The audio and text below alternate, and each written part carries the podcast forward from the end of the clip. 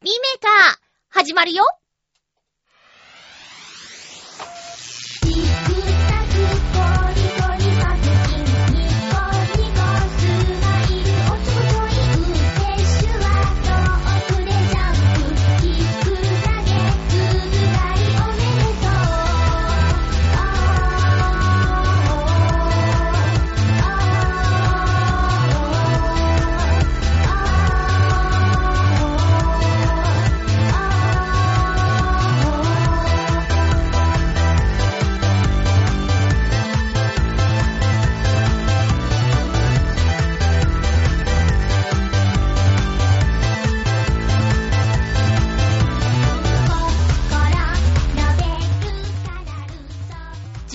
月12日、まゆちょのハッピーメーカー。この番組は、ハッピーな時間を一緒に過ごしましょうというコンセプトのもと、ちょわへよ .com のサポートでお届けしております。収録しているのはですね、日曜日の夕方です。予定通り、予告通りの収録になっています。お便りは、少なめですが、今日も1時間、よろしくお願いします。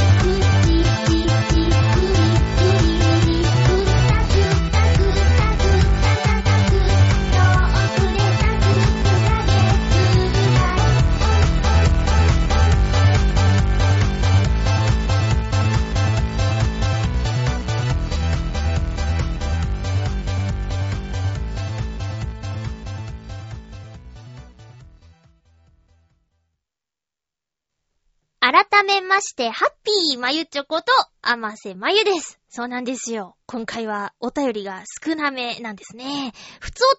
たが全くございませんのよ。え、なのでね、えー、頑張って1時間、楽しくやっていきたいと思います。あの、ついね、つい、なんて言うんですかね、こう、自分のお話をしてしまうと、皆さんを置いていきがちになってしまうかもしれませんが、そこはなんとか、みんなも興味を持ってくれるような話題でいきたいなと思ってはいるんですが、ちょっと今日自信がないです。なんとなく風邪ではないんだけど、だるいんですよね、体が。うーん、多分なんですが、インフルエンザの予防接種をね、受けてきました。ありがたいことに私のバイト先ではですね、あの保険にね、入っていると、えー、予防接種を無料で受けられるという。皆さんの会社でもそういう取り組みをしてくれているところはあるとは思うんですが、注射が怖いとかさ、痛いのやだとか言ってないで、そういう、なんだろうな、サービスがあるところは、なるべく受けた方がいいよ。一瞬ですからね。いや、一瞬でもないな。痛いのは一瞬で、まあ、しばらくだるさ続いちゃいますけど、それでもさ、高熱が出て、一週間ぐらいうんうんうなっちゃうよりはずっといいだろうと。私も今ちょっとだるいけど、そんな、なんか寝込むほどではないし、熱が高いとかそういうんでもないからね。インフルエンザにかかったことのある方はあの辛さを知ってると思うけど、ずっとマシです。ただ、予防接種受けても、インフルエンザにかかっちゃう方っているんだよね。すべてのウイルスに効くってわけではないみたいだから、そこはちょっと難しいとこだけど、まあ、でも、受けてないより受けてた方が、激しく悪くはならないとかも聞いたことがあるよ。まあ、運ですね。なっちゃうとかならないとか、副作用が出るとか出ないとかは。私はもう毎度、微熱と、あと、腫れ、しこり、かゆみは、出ますね、インフルエンザの予防接種受けると。でもね、それは、もう想定の範囲内なんだって。注意書きにもね、書いてあります。2、3日は、そういう症状が出ますよってことは書いてあるんでしょうがないなとは思うんですが、それでも毎度毎度のことなんで、ちょっとね、だるいなーっていうのは正直ありますよ。うん。でも病院でそういう予防接種を受けようと思ったら2、3000円するんだよね。うん、だからやっぱりね、私はありがたいと思って受けます。ただね、私、予防接種の時に小さな嘘をついてしまいました。先生に、利き手と反対側の腕を出してくださいって言われるんですよね。それはきっと腫れたり、しこりが出ちゃうから、利き腕にそういうのが出るよりは、逆の腕の方がいいだろうという先生の優しさからの忠告なんですけど、私は多くの人が右利きであるから、左腕を出すだろうと。なので、先生も、左腕の方が打ちやすいだろう、ということで、自分は左利きなんで右腕を出すのが、ルールというかまあ、おすすめされていることではあるんですが、私は、左腕を差し出しました。そしたら先生がこう流れでさ、上手に打てるかなとか、おっと右腕来たみたいな感じになってさ、ちょっとこう外れていてーとかなるよりは、いいかなみたいな、飲みの心臓ですよ、私はどうせ。ということで、えー、利き腕である左腕が腫れ、かゆく、えー、しこりがございます。まあ、まあまあ。でも先生上手でした。えー、もちろん針が刺さるときはチクッとしますよ。でもそれも先生が、最初ちょっとチクッとしまーすって言って、チクッとしまーすって言って、で、その後、薬が入っていくとき、今頑張りどころでーすって先生がね、おっしゃってくれるんで、よーしって。でもあれね、こう、緊張して力が入っちゃったりすると余計に痛みを感じるらしいですね。そうは言っても、私は注射が怖いのでついつい力は入っちゃいますけども。うん。皆さんも注射が好きという方はね、あまりいないと思うんですが、機会があったら、ぜひ予防接種は受けといた方がよろしいかと思います。うん。おかげで私、ここ何年もインフルエンザにかかってませんね。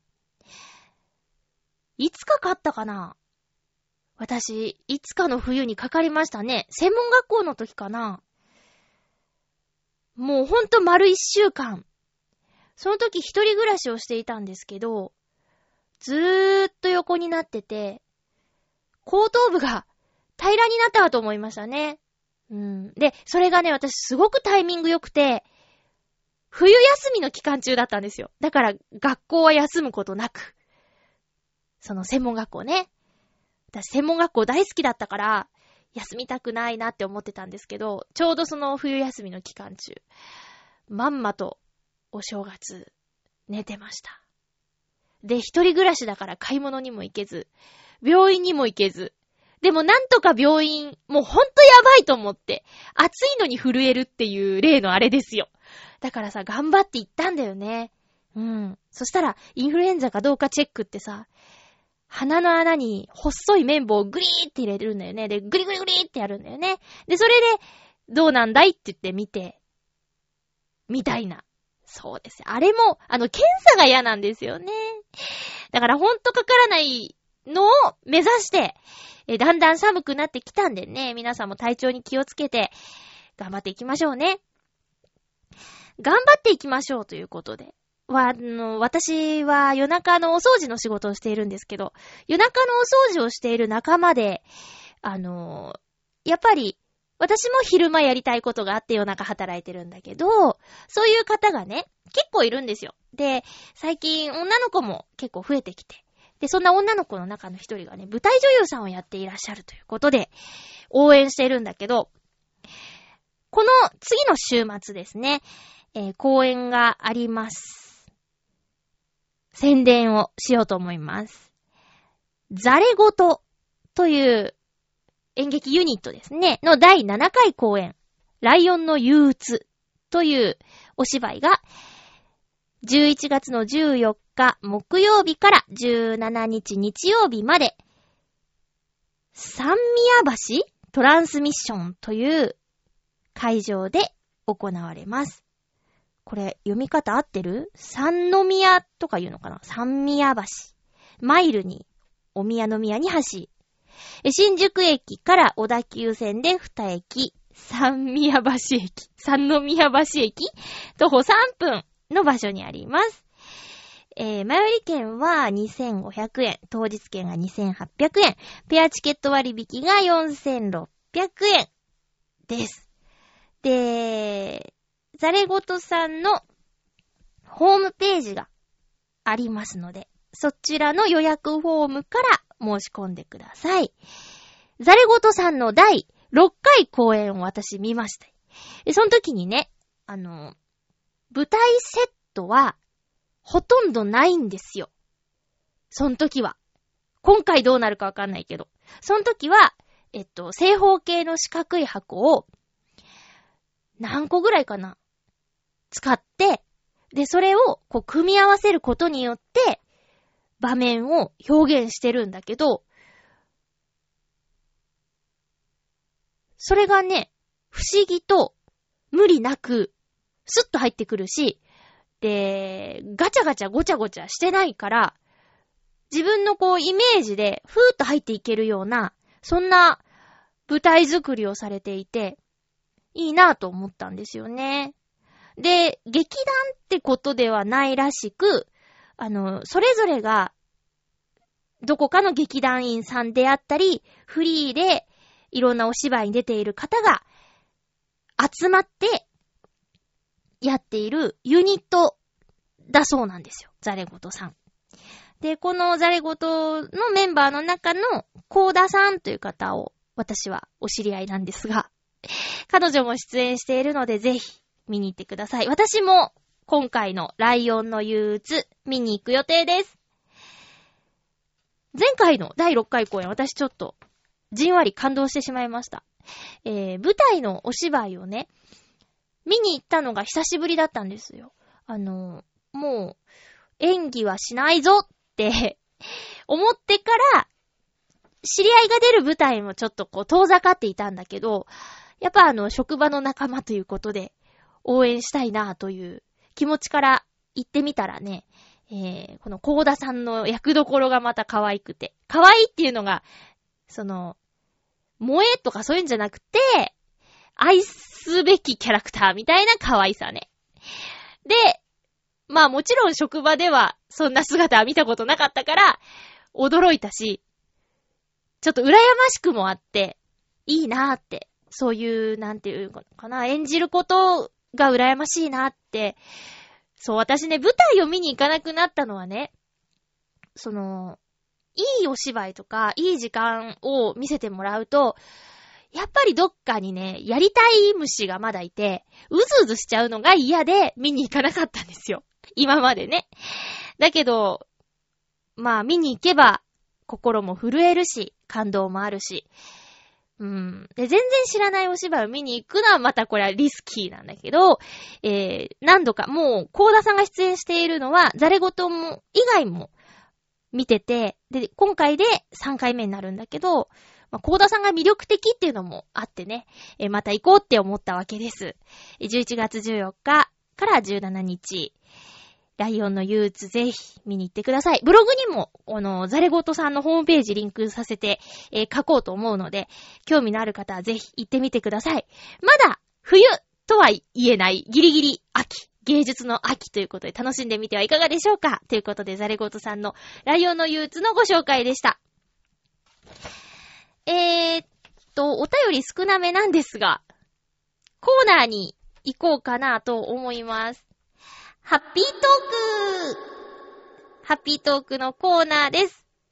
テーマは、好きなおでんの具ということで、えー、アミューさんからいただいたお題でございました。が、アミューさんからのお便りは届いておりません。これ悲しいな、アミューさん。まあ、アミューさん聞くタイミングがどうのこうのっておっしゃってたからしょうがないかな。えー、まあ、来週覚えてたら、おでんの話してくださいね。えーっと、ハッピーネーム。コージーアットワークさん、ありがとうございます。まゆちょハッピー、ハッピー？おでんは大好きだし、具も一般的なものは大体好き。評価が分かれるちくわぶも嫌いじゃありません。そこで、あまり入っていない具で好きなものですが、まずはタコ。タコのゲソ、過去足ではなく、小ぶりなタコが丸ごと串に刺さっているのが捨てがたいですね。うーん。あとあまりやる人はいませんが、私が作るときに必ず入れるのが鶏皮。鶏皮？はあ、食べたことないな。おでんでね。えー、皮の裏の黄色い油を包丁でよく取り除き、熱湯をくぐらせておくととても美味しく仕上がります。これは、未体験だなぁまあ、食感が楽しそう。えー、それからそれから練り物を各種ですね。特にはんぺんとガンモドキをおろそかにすることは許されません。うん。あ、そうそう。干ししいたけ。干ししいたけも戻し、違う。何これ？かわ、乾きしいたけって読むのかな？乾きしいたけも戻して入れると美味しいんだけど、入れすぎるとおでんというより煮物になっちゃうので、要注意ですね。ということでありがとうございます。えーっと、作るんだ。おでん。すごいね。もう私おでん買うものになっちゃってますね。コンビニ。特にセブンイレブンさんのおでんが大好きです。私の、えー、よく行くセブンイレブンさんは、おでんの具と、だしを売ってるんですよ。多分、近くに、ファミリー層のオタクが多いからっていうのもあるんだと思うんですけど、もう家で煮てくださいみたいな感じで、セブンイレブンのおでん種を家の鍋で味付けできるっていうのがね、あって、私一人だからそんなたくさん買う 買う必要ないんだけど、例えばじゃあ、大根とか、いっぱい食べたいなと思ったら、もう買って、えー、そうですね。味が濃いめが良ければ、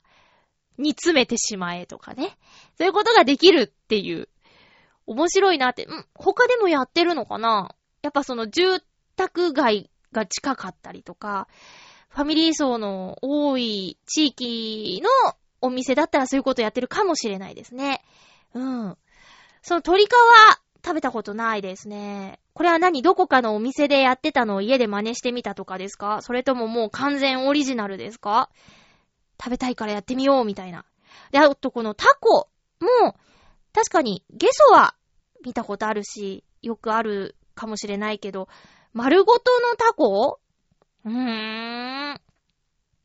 面白いね。まあ、味はすごく絡みそうですよね。えー、タコの丸い頭んとことか、なんかじゅわーっと出汁が染み出てきそうな感じしますけども、足もね、普通の足よりも、えー、細かくて、サワサワしてるから 出汁がいっぱい絡みそうですね。いや、見たことないですね。ちょっとびっくりするかも。串を引っ張ったら、丸ごとタコが出てきたぞ、みたいな。うん。へえ、気になりますね。ちくわぶはね、もう、そうですね。なんか、こういう季節になるとよくこのハピメでも話しているような気がしますが、岡山にはちくわぶがなかったんですよ。だからね、えー、っと、こっち来て、食べるとき、もうちくわぶはお餅だと思ってたんでね、食べた時のあのがっかり感たらなかったんですけど、最近やっと、ちくわぶはお餅じゃないっていうのを、頭でも体でも理解した私は、まちくわぶはそういうものだと。思って食べるようになると、すごく美味しく食べられるようになりました。もうそういうもんだと。あともう、おでんで夜ご飯にしちゃおうみたいな時、もう一食分にしようっていう時は、ちくわぶを買いますね。あれで、炭水化物みたいな。えー、ご飯やパンの代わりとして、ちくわぶを食べます。その時に、まあこれもね、セブンイレブンさんで買うんだけど、柚子胡椒をね、あの、くれるんですよ。練り柚子胡椒みたいなやつ。で、あれをね、つけながら食べると、すごく美味しく食べられますね。やっと、私も、ちくわぶさんと仲良くなってきました、最近。あー、はんぺん鎌倉はんぺんですね。私の買うところでは。こう丸いやつ。だけどさ、去年よりすごくちっちゃくなってる気がするんですよ。うん。小さーって。なんかさ、お店のいろんなものが小さくなってない？えー、それはおでんに限らずなんだけど、例えば、某ドーナツ店。あんなちっちゃかったっけ？あれさ、自分が子供だったからかな？大人になったから小さく感じるのかな？でもそんなね、そんなに手とかさ、口とかのサイズ変わってないと思うんだけど、なんかね、あの、こないだそれこそ久しぶりに行ったんですよ。なんか、浦安の駅前にあったミスドがね、閉店しちゃってから、あんまりミスタードーナ、あ、言ってんね。ドーナツ屋さんに行ってなかったんですね。だけどこの間ね、収録に向かうときに朝ごはんでドーナツ食べようかなと思って、えー、最寄りの駅にあったから行ってみたんですけど、ちっちゃーって、こんなにって思ったんですよね。で、それと同じような感じで、鎌倉はんぺんちっちゃーって。あれ、もしかしたらもうちょっと煮たら膨らむのかな？なんかよくわかんないけど、ちょっとね、それを感じました。うん。コージアトワークさんありがとうございます。ちょっと鶏皮は一番気になりますね。うん。焼き目がついた鶏皮とかよくね、焼き鳥とかであるけど、煮た鶏皮ってどんなだろう？煮ただけの。あ、でもシチューとかだったらさ、こう切った鶏肉の、ま表面についた状態だけど、あれ煮た鶏皮ですよね。あれもなんかちょっとイメージが、うん。わかないな、あんまり。大きさとかさ。もう串に刺してんのかな？牛すじのやつとは違うもんね。鳥だもんね。うん。いやいや、ちょっと食べてみたいです。コージアトワークさんどうもありがとうございました。作るなんてすごいなぁ。続きましては、ハッピーネーム、フクロウのキスさんです。ありがとうございます。もういつものお二人、ありがとうございます。まゆちょさん、皆様、ハッピー、ハッピー今回のテーマ、好きなおでんの具について。私の場合、自分からおでんを食べようとすることはないのですが、実家に立ち寄った時に食べることはあります。ちなみにその場合、必ず食べるのは、じゃがいもと大根でしょうかおじゃがいもが一般的なおでんの具としてあるのかは私にはわかりませんが、私の実家ではおそらく私が好んで食べることが原因で、必ず鍋の中に入っていますね。それでは、ということでありがとうございます。大根大好きです。じゃがいもは、うーん、食べたことないかも。おでんの中のじゃがいもって。うん。ただね、ツイッターにお便りをもう一ついただいているんですが。そちらには、ちょっと待ってね。これツイッターだとね、まとめられないんですよね。え、はい、ありました。えっと、北の大熊さんからです。えー、おでんのコーナーてって書いてありますけどね。えー、おでんの卵とじゃがいもは何個でも食べられますよね。まゆっちゃんおでんにじゃがいもは入れる派ですか？っていうお便りをいただいています。ありがとうございます。そう、おでんにね、じゃがいも入れないというかまあ、自分の家で作らないからね、まずね。うん。で、多分そのセブンイレブンさん、じゃがいもあったかな？ちょっと今度ちゃんと見てみよう。あったら食べてみますね。フクロウのキスさんと北の大熊さんのお家では、じゃがいもが入ったおでんなんですね。あ、うん。ね、ね、一緒ですね。フクロウのキスさんのお母様が北海道とか出身とか？じゃなくてかな？地元ならではのグーとかもあるだろうね。うん。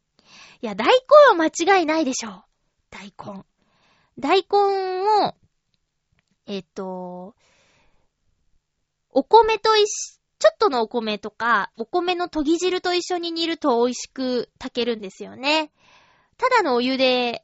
炊くと、そんなに美味しくないんだけど、あれ不思議ですね。誰が発見したんだろうなって思っちゃう、最初に。お米の研ぎ汁ととか、お米とちょ、ちょっとのお米と一緒に煮ようって思ったの誰なんだろうなって思っちゃうぐらいに、劇的に違いますからね。だからきっと、おでんの下茹でとかの時の大根にも、そういうお米のね、研ぎ汁とか使ってるのかもしれないなぁなんて思います。だから家でね、その、作ってくれる、おうち、実家のまあお父さんなりお母さんなりが、えー、おでん作ってくれるときはそういう下準備とかしてると思うよ。で、じゃがいももね、煮崩れちゃったらさ、他の具にこうちょっと絡んでいっちゃうじゃん。大根じゃなくて、じゃがいものその、でんぷん的なものが。だから、一緒に煮ようと思ったら大変だと思うぞ。すごいね、そういう気の使い方。北の小熊さんの卵。おでんの卵か。あこないだ初めて買ったかな、卵。あの、私あんまり料理の中にある卵が好きじゃないんですよ。ゆで卵系のやつ。例えば、八宝菜とかのうずらの卵とか、全然いらないんですよね。こないだもね、えー、浦安駅前のチンライっていうお店に行って、うま煮麺っていうのを食べたんですけど、そのうま煮麺の具にも、うずらの卵が入ってたんですけどね。食べられなくはないんだけど、こう一緒に来てた友達のラーメンの、タン、タンメンの、タンメンのラーメンに あれ？タンメンの、を頼んでた友達の器に卵ポイって入れちゃいましたけどね。え、いいの？なんて言って、その友達嬉しそうに食べてましたけど、そうなんですよ。だから、えーと、オムライスとか、目玉焼き、卵焼きとか、キッシュとかいいんだけど、こう、何かにドーンという卵があんま好きじゃなくて、あ、でもラーメンの煮卵とか好きですね。半分に切ってあるやつとかね。うん。まあ、な、その基準はよくわからないんだけどね。でも何個でも卵食べられるってさ、あんまりいっぱい食べない方がいいよ。これ、うずらじゃないですよね。鶏の卵ですよね。あんまり食べたらダメですよ。うん。食べすぎは注意です。えー、ということで、フクロウのキスさんと、北の大熊さん、じゃがいもつながりおでんの具、ありがとうございました。結構食べる方いるのかもしれないですね。ハッピーメーカーの中だけでもお二人いたので、じゃがいもについては。ね私はないけど、えー、他のリスナーの皆さんのおうちのおでん、あとは、もしかしたら地域限定のコンビニおでんの中にも限定の具とかあるかもしれないですね。えー、ちょっと、いい、寒い、いい季節になってきたので、食べてみてはいかがでしょうかハフハフ言いながら。私も今、とてもおでんが食べたくなってまいりましたよ。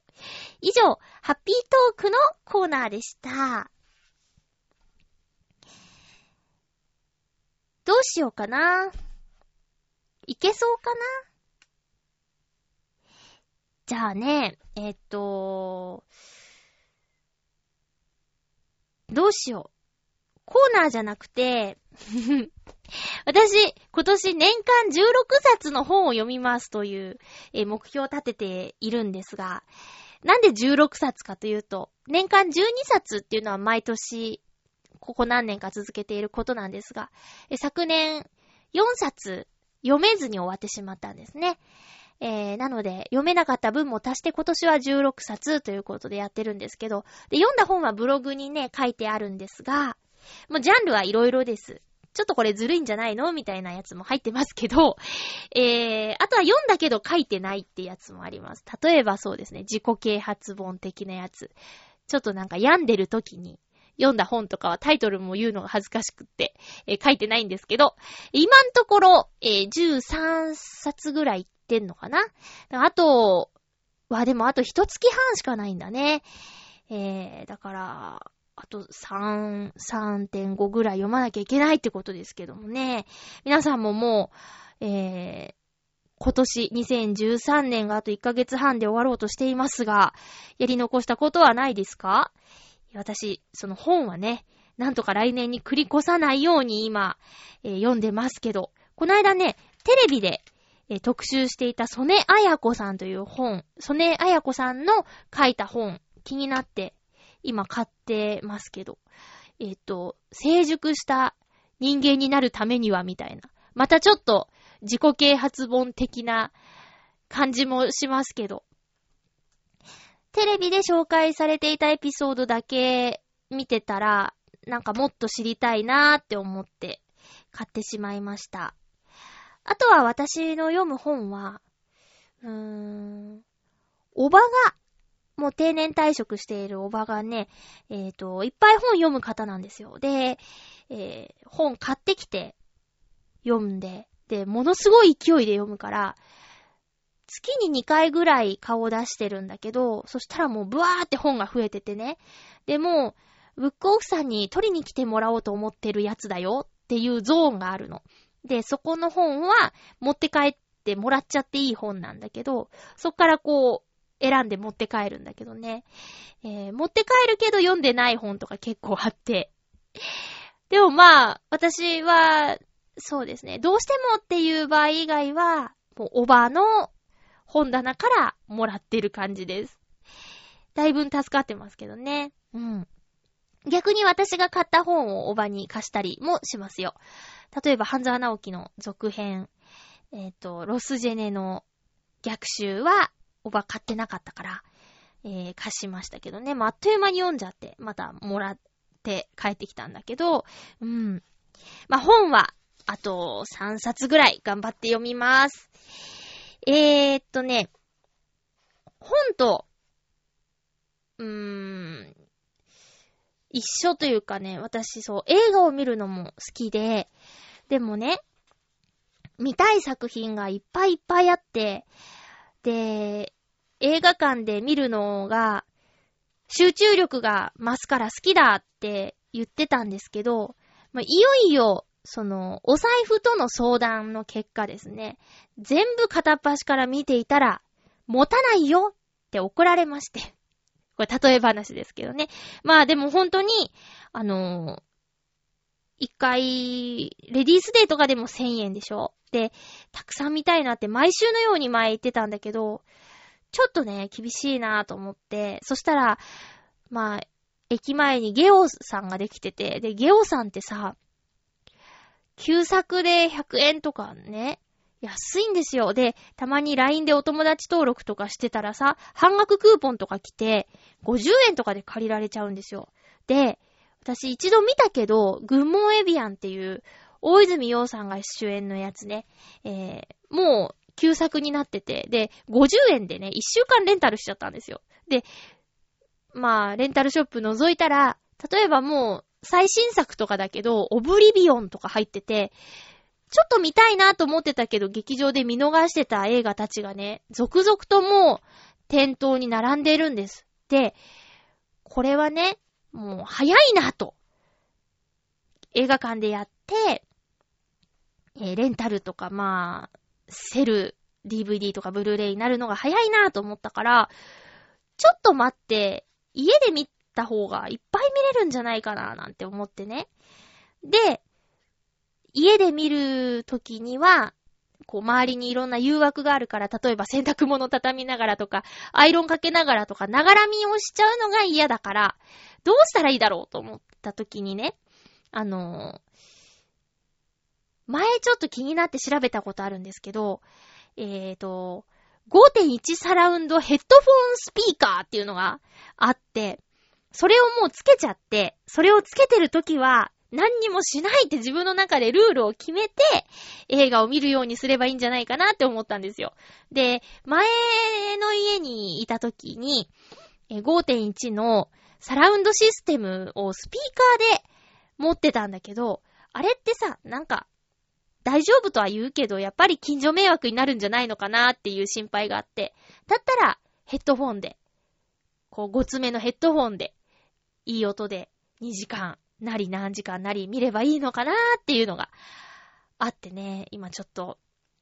それを検討中なんですよ。そしたらもう、どんどんどんどん映画見れるなーと思ってね。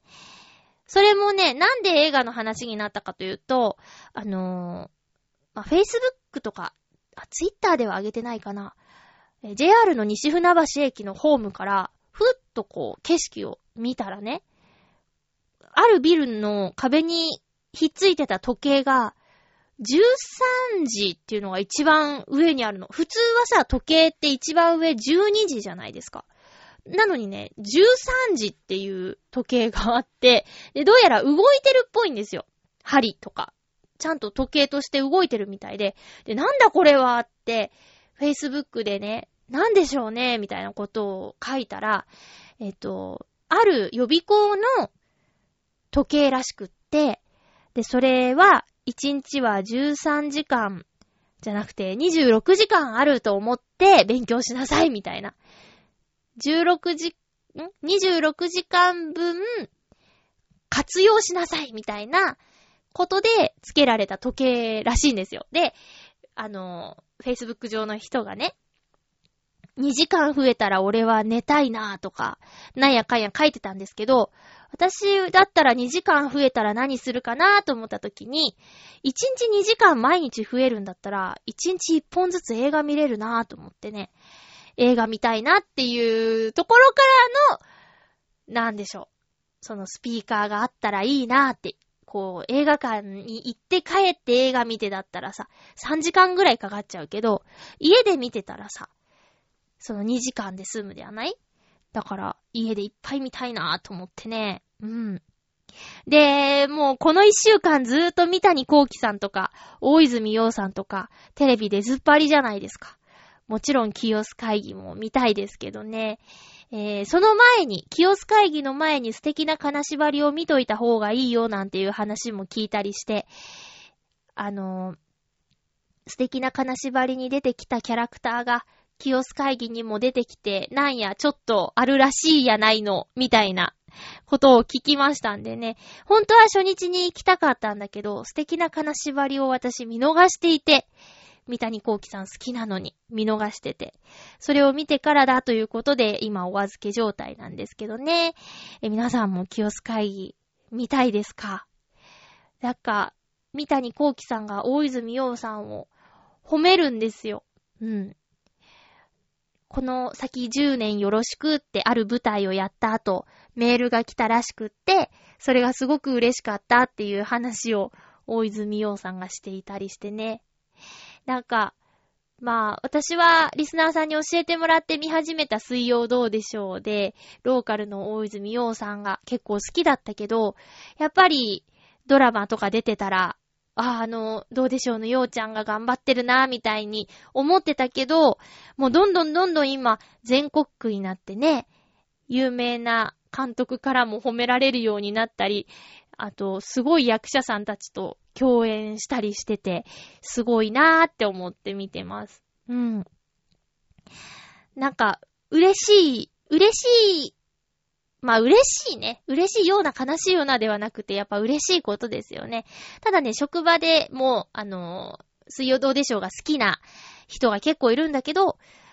あんまりその映画とかドラマの大泉洋さんは興味がないって、その人、男の人なんだけど、言うんだよね。うん。どうでしょうの大泉洋が好きだって言って。で、おにぎりも違うって言って、やっぱりどうでしょうがいいっていう人がいて、まあ、頑固ですね。うん。私はもう、もう、トータルで好きなんだけどね。ただなんか、こう、大泉洋さんを、いじろうとして失敗してる人たちを見ると、しっかりしてくれよって思っちゃう。そういうのはあります。あ、今日収録しているのは日曜日なんですけど、この夜から東京 MX で水曜どうでしょうの最新シリーズが放送が始まりますね。えー、このハッピーメーカーが配信された頃には私はウハウハ言ってるんじゃないでしょうか。ということで、えっと、映画とスピーカーと本の話をしましたね。あ、こないだ、あのー、浦安の巻きわすしっていうお寿司屋さんに行ってきました。ずっと行きたい行きたいと思ってたんですけど、やっと行けたんですよ。なんで行きたいと思ってたかというと、え、まずまあ、美味しいよっていう話を聞いていたからっていうのもあるし、ぐるっと浦安のスポンサーさんでもあって、番組でよくね、こうロケに行ったりもしてて、ナレーションはしてた感じ。あとは、私が、巻きわすしさんの CM をやっているんですよ、声で。えー、巻きわすしって言って、まあ、そのまんまですけど。えー、本物のな、本物の味をたくさんの方に味わっていただきたい、みたいな。なん、そう、CM をやっていて、で、えー、で、興味があったんですけど、先週、やっと行きました。で、安くて、量が多くて、美味しいっていうのを聞いてたんですけど、まさに、噂の通りでしたよ。えー、店内 BGM がないことに驚いてしまいましたけど、まあ、お寿司屋さんって BGM 何かけてるんだろうね。そういえば。え、板前さんが3人ぐらいカウンターにいて、そう、回らないお寿司ですよ。うん。で、私正直、回らないお寿司ってあんま行ったことなくて、よく回転寿司、寿司ロー大好きでね、え、寿司ローとか行ってたんですけど、あの、回転寿司と回らないお寿司の大きな違いって、シャリがあったかいかどうかみたいな。それに気づきましてね。もちろん、板前さんが目の前で握ってくれるので、あの、シャリがほんのりあったかいんですよ。だけど、魚の鮮度を邪魔しない、もうほんと絶妙なバランスうん、美味しかった。で、白いのが2つあってね、イカとなんだろうって思ってたんだけど、イカとタコでした。タコのね、周りの皮をね、取っちゃってるのね。で、見た目じゃちょっとわからなかったけど、生タコすっごく美味しかったです。あとは、卵も、なんていうのかな、こう、甘いだけじゃなくて、ちゃんとお出汁の味がして、美味しかった。で、わさびがね、ちょっと多めだったから まあ私がね、そういう刺激物が極端に弱いっていうのもあるんだけど、えー、最初何個かはちょっと我慢して、ツーンとして食べてたんだけど、ちょっとこう、泳ぎ悪いけど、わさびの量をこう調整しながら食べ始めたらもう全部美味しくいただけました。でね、1人前のセットとね、1.5人前っていうセットがあって、1.5人前でも950円ぐらいかな？うん。その1.5人前にすると、1人前と別にもうちょっとついてくるんですよ。カッパ巻きと、あと、飛びっこの軍艦と、ネギトロの軍艦かなうん。それもね、調子に乗って食べちゃったらもう中パンパンになりましたね。一緒にいた子にカッパ巻きをお裾分けしました。それ以外のものは、あの、全部が一個ずつだから、一個あげたらね、食べたことないネタができちゃうのが嫌で、巻物と軍艦は全部食べちゃいました。巻物、握りと軍艦は全部食べちゃって、お腹パンパンになりました。いやー、すごく巻きわ寿司美味しかったです。で、巻きわ寿司の帰りに、なんとですね、あの、ぐるっと浦安のロケに遭遇しました。つまり、洋一郎さんに会いました、ロケ中の。洋一郎さんと、今、相方の、コニタン、こと小西ゆりなちゃん。初めて会いました。えっ、ー、と、Facebook とか、ツイッターではつながりがあるんで、こう、会話のやりとりをしたことはあるんだけど、実際お会いするのは初めてで、うん。で、まだこう、スタートってなってない、ちょっと準備とか打ち合わせをしているところに遭遇したから、まあ邪魔になる、ならない程度に挨拶はしなきゃと思って、テケテケと言って、えー、と、制作会社の社長さんとかいたところに行って、で、あ、どうも、って言って、ナレーションやっている、まゆちょですって言ったら、コニタンが、あー、まゆちょさんつって、こう、ちょっとお話ができたんだけど、そのテレビのテンションと全く一緒で、明るくて元気なコニタンでしたよ。ねえ、で、洋一郎さんは洋一郎さんで、いつも通りの、あの、まあ、の、超平洋の洋一郎さんとは、違う洋一郎さんがいらっしゃいましたけどね。やっぱり浦安の番組だから浦安でロケしてるんだなーっていうのをまたね、改めて実感したわけですけど、このぐるっと浦安なんですが、またまた10月から放送エリアが拡大されていてですね、えー、私知らなかったんだけど、洋一郎さんのブログで知ったんだけど、えー、最初は、浦安でしか見られない番組だったんですよ。で、その時代から私ナレーションやらせてもらってて、だけどいつの間にか浦安市以外にも、えー、浦安入れて17市町村で放送されているそうです。東京都でも見られますよ、江戸川区でね。うん。あとは、葛飾区とか、今回増えた場所では葛飾区。あと、千葉の広い範囲で。あとは、JCOM の番組なんだけど、JCN のエリアでも見られるという。なんかね、ケーブルテレビ業界の答え、ちょっとよくわからないけど、えっ、ー、と、会社の枠を超えて放送もされているというぐるっと浦安です。だから、リスナーの皆さんの中でも、もしかしたら、まだ見たことないけど見られるよっていう方もいるかもしれないですね。ケーブルテレビを見る機会もあまりないかもしれないんですけど、まあ私や洋一郎さんの関わっている番組、あと私の住んでいる街の情報番組ということで、もし興味持っていただけたら、ぜひ見てみてくださいね。会社とかでもね、こう、新しく出会った方でもなんだけど、あのどの辺に住んでるんですかって聞いて、もし放送エリアだったらね、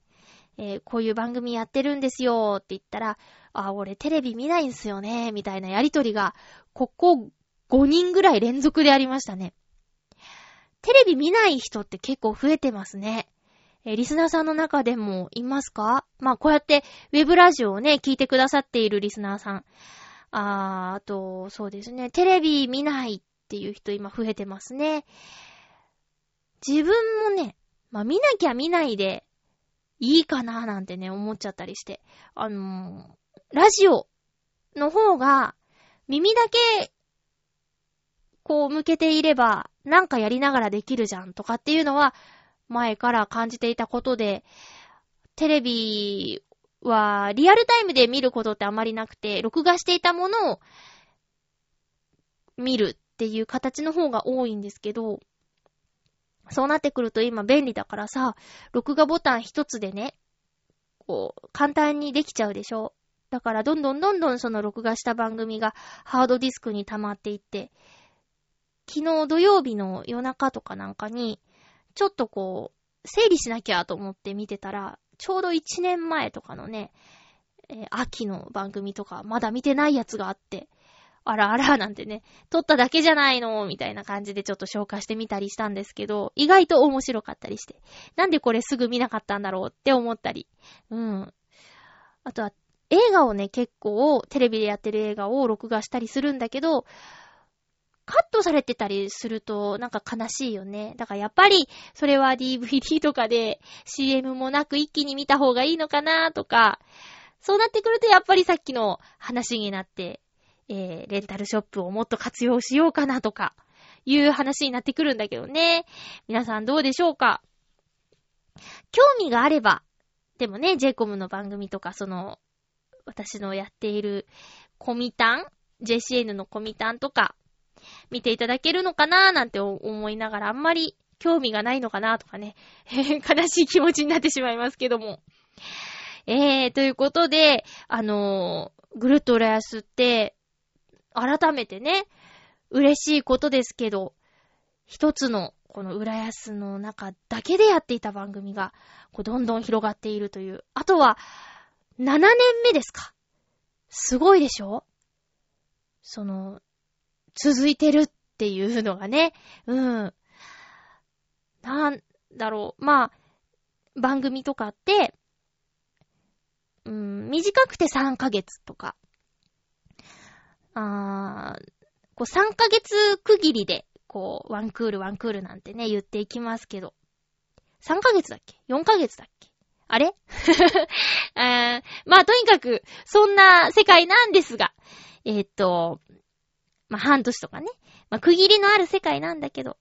えー、それでも7年。で、浦安市ってさ、こう、千葉の地図とか見てもらったらわかると思うんですけど、浦安市って結構小さな町なんですよ。で、その町の中のお店やグループを紹介したりする番組なんだけど、7年やってても話題が尽きないっていうのがね、すごいと思いませんか？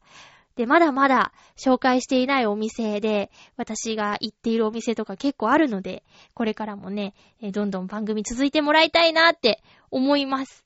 私の初めてのレギュラーの、ナレーションとしてレギュラーの番組がぐるっと浦安なんでね、大好きな街で住んでいる街の情報番組に関われていることがすごく嬉しいことですよ。うん。で、そうですね。ぐるっと浦安は、YouTube とかに上げている人はいないんだけど、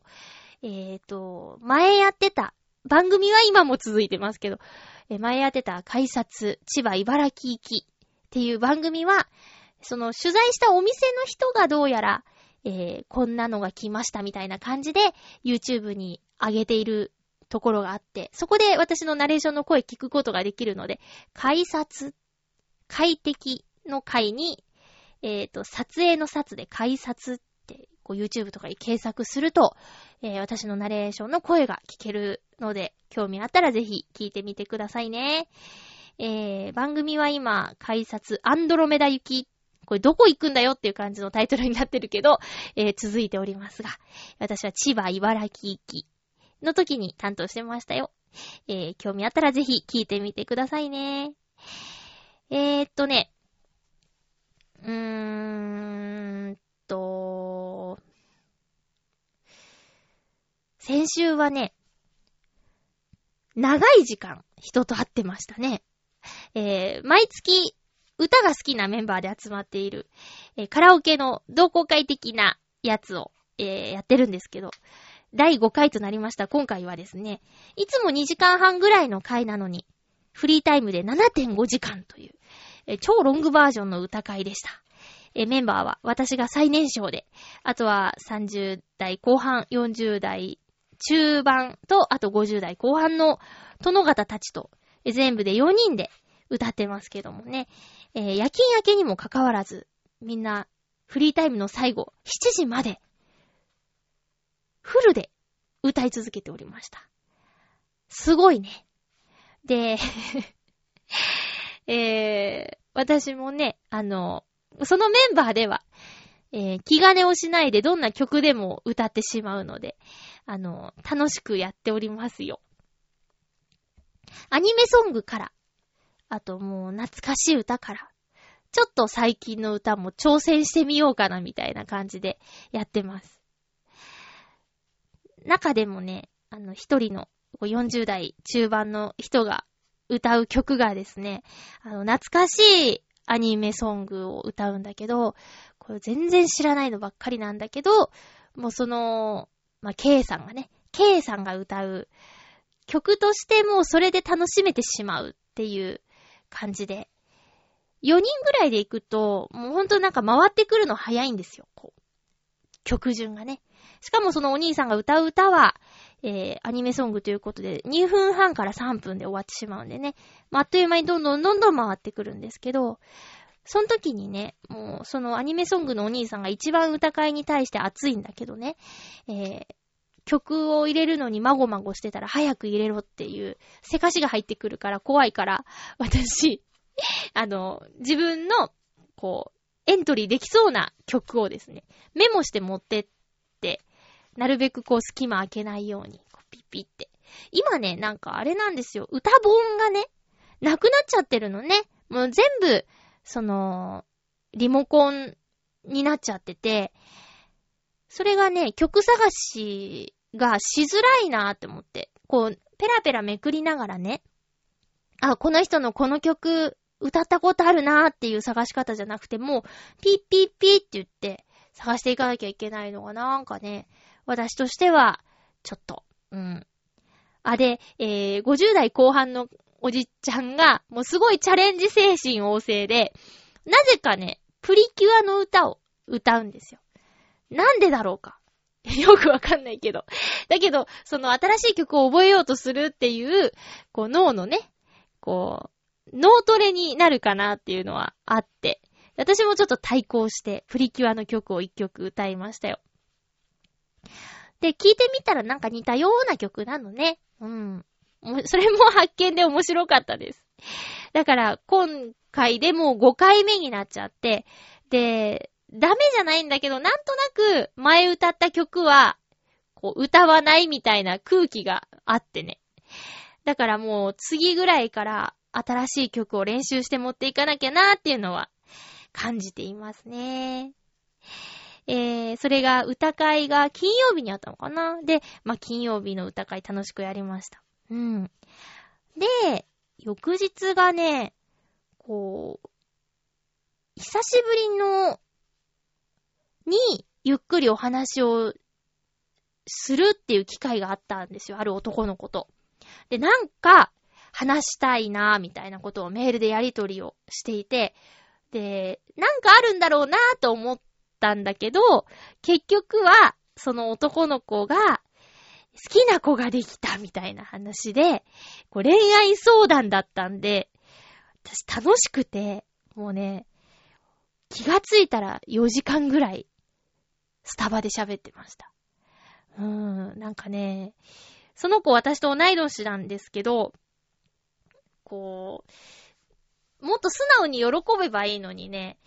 なんか、なんかこう、ちょっと、いやでもこう34にもなって、こんな中学生みたいな気持ちとか気持ち悪くない？とか私に言うんですよ。いや、それはね、すごく羨ましいし、贅沢な悩みだよって言って。まだね、お付き合いはしていないんだけど、こうお互いにきっと好きみたいなのはなんとなく感じるんだって。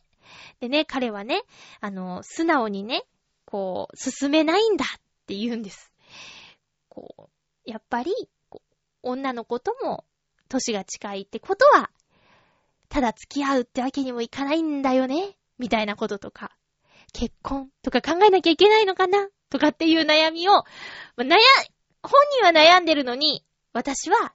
うん、それでそれで、つって、なんかね、ニヤニヤして楽しんで話を聞いてしまいました。いや、だけど、ほんとなんか、羨ましいなと思ったよ。やろうと思ってできることじゃないじゃないですか、恋愛なんて。だからね、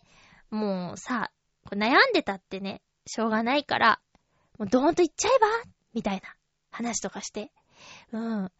でも、その今悩んでるそれも結構楽しんじゃってんでしょ？って言ったら、うん、まあね、なんて言ってたけど、ほんと羨ましいですよね。これからだってさ、こう、イルミネーションとか綺麗だったりしてね、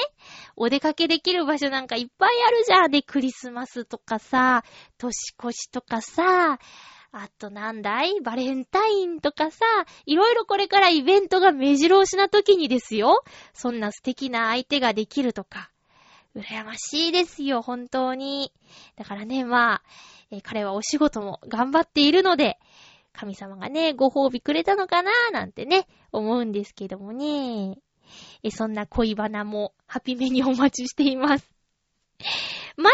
ね、たまにあったんですよ。なんか素敵な人がいるんです、みたいなお話とか。うん。